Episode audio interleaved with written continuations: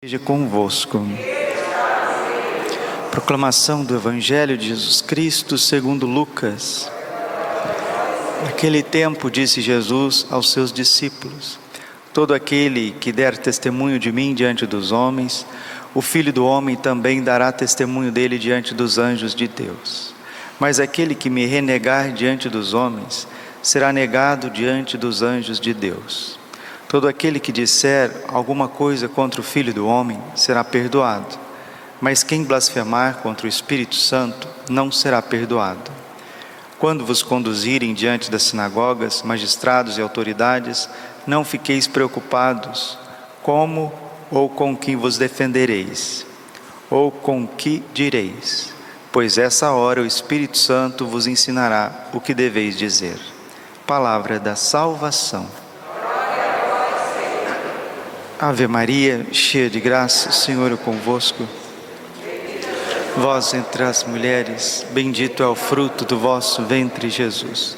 Santa Maria, Mãe de Deus, rogai por nós, pecadores, agora e na hora de nossa morte. Vinde, Espírito Santo, vinde por meio da poderosa intercessão. Maculado coração de Maria, vossa amadíssima. Podemos sentar um pouquinho. Jesus, manso, humilde de coração.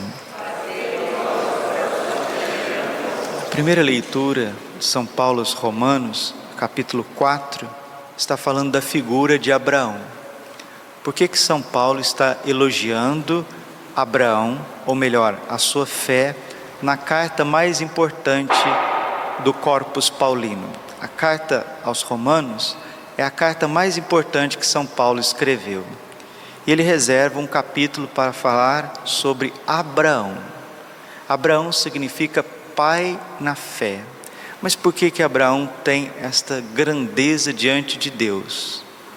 Porque Deus o escolheu sem mérito algum. Ele estava na Caldeia, estava com os seus dramas existenciais na sua vida e Deus começa a chamá-lo ao deserto para falar ao seu coração e fazer daquele homem já de idade, com idade avançada, pai de uma multidão, mas como ele seria pai de uma multidão, sendo já de idade avançada? Pior ainda, a sua mulher, Sarai, que depois se tornou Sara, era estéril e também de idade avançada. Para Deus nada é impossível. Hoje é sábado, honra de Nossa Senhora. O arcanjo São Gabriel disse à Virgem Maria. Lucas 1:37 para Deus nada é impossível.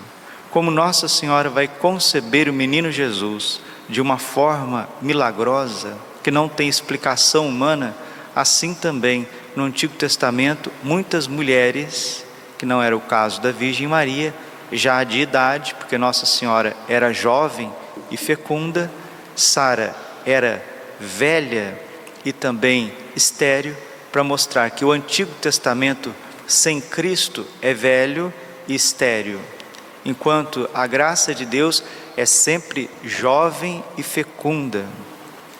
Abraão vai crer nesse filho da promessa, e é a partir desse filho que virá uma multidão. Romanos capítulo 4, versículo 17. Pois está escrito: Eu fiz de ti pai de muitos povos. Ele é Pai diante de Deus, porque creu em Deus que vivifica os mortos e faz existir o que antes não existia.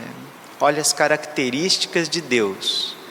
Deus vivifica os mortos e faz existir aquilo que não existia. Versículo 18: Contra toda humana esperança, ele firmou-se na esperança e na fé, assim tornou-se pai de muitos povos, conforme lhe fora dito: assim será a tua posteridade. Padre, como que um homem se torna pai de uma numerosa multidão? Como que uma mulher se torna mãe de uma numerosa multidão? Todo santo, toda santa eles são pais e mães de numerosas multidões, todos, todos sem exceção. Vejam, por exemplo, São João Paulo II, pai de um, de um povo, pai de uma nação. Santa Madre Teresa de Calcutá, pai de uma geração. Monsenhor Jonas Abib, pai de tantas gerações, de tantos povos, de tantas pessoas, de tantas culturas, de tantas realidades. Vejam, por exemplo, São João Bosco, pai da família salesiana, e todos esses esses homens e mulheres de Deus. Santa Teresinha, que continua sendo mãe de sacerdotes, morreu com 24 anos no Carmelo e é mãe de uma numerosa multidão de seminaristas, religiosas e sacerdotes. E essas pessoas não tiveram filhos biológicos, não tiveram. Salmo 44, versículo 17: Deixarei vossos pais, mas tereis muitos filhos. Mesmo que você seja casado, mesmo que você seja casada, mesmo que você seja viúvo ou viúva, mesmo que você nunca se casou, se você está unido a nosso Senhor Jesus Cristo, por esta promessa, qual que é a promessa, Padre? Que Ele vivifica os mortos e faz existir o que não existe. Ou seja, Deus é Deus do impossível. Se é impossível ao ser humano, é possível a Deus. Nas aparições de Nossa Senhora em Garabandal, Nossa Senhora apareceu mais de duas mil vezes para as quatro meninas. E elas acostumaram de tal forma com Nossa Senhora que elas já não queriam viver mais a vida ordinária aqui na terra. E um dia a Conchita disse para Nossa Senhora: Mãe, me leve para o céu. E Nossa Senhora disse: Ainda não, minha filha. Mas por que, minha mãe? Porque estás com as mãos vazias. Está com as mãos vazias. O Fulton Sheen pregando o retiro para sacerdotes, ele vai perguntar, Jesus vai perguntar a cada sacerdote quando ele morrer e for prestar conta da sua vida: aonde estão os teus filhos? Cadê os teus filhos? Eu fiz de ti pai de muitos povos. Ele é pai diante de Deus, porque creu em Deus que vivifica os mortos e faz existir o que antes não existia. Presta atenção: Deus faz existir o que não existia. Mas, Padre, como faz para a gente colher aquilo que não existe? A gente só consegue possuir aquilo que não existe pela virtude da esperança. Hebreus capítulo 11, versículo 1. A fé é o fundamento da esperança, é a certeza a respeito daquilo que não se vê. Qual é a tua esperança ainda nessa terra? Sim, nossa esperança maior é o céu, é a eternidade feliz, são as coisas do alto, a Jerusalém celeste. Filipenses capítulo 3, versículo 20 nós miramos as coisas do alto, nós somos concidadãos dos céus. Filipenses 3:20. Sim, essa é a nossa maior esperança. E lá no céu está o Pai, o Filho e o Espírito Santo nos esperando, junto com os anjos, com os santos. Nós estamos aguardando a ressurreição da carne. Tudo está por vir, né? o show, o show está continuando, the show must go on, o show tem que continuar, dizem assim, né, nos circos, nas peças circenses, nas artes, the show must go on, o show tem que continuar, sim, o show está em pleno curso, está em pleno curso, só que esse show ou ele termina na eternidade feliz ou na condenação eterna, ou ele termina sem terminar, com muitos sorrisos, abraços e felicidades em Deus, ou ele termina sem terminar com choro e ranger de dentes. Onde estão os teus filhos? Onde estão as tuas obras? Deus vai te perguntar. João capítulo 12, versículo 24: Se o grão de trigo caído na terra não morrer, ele fica só mas se ele morre, ele produz muito fruto. Abraão morreu para si quando ele aceitou sacrificar Isaac. Está entendendo? A senhora só vai ser mãe de muitos filhos espirituais a hora que morrer para si mesma. O senhor só vai ser pai de filhos espirituais quando morrer para si mesmo. Um catequista, ele vai ter muitos filhos no caminho de Deus se ele morre para si.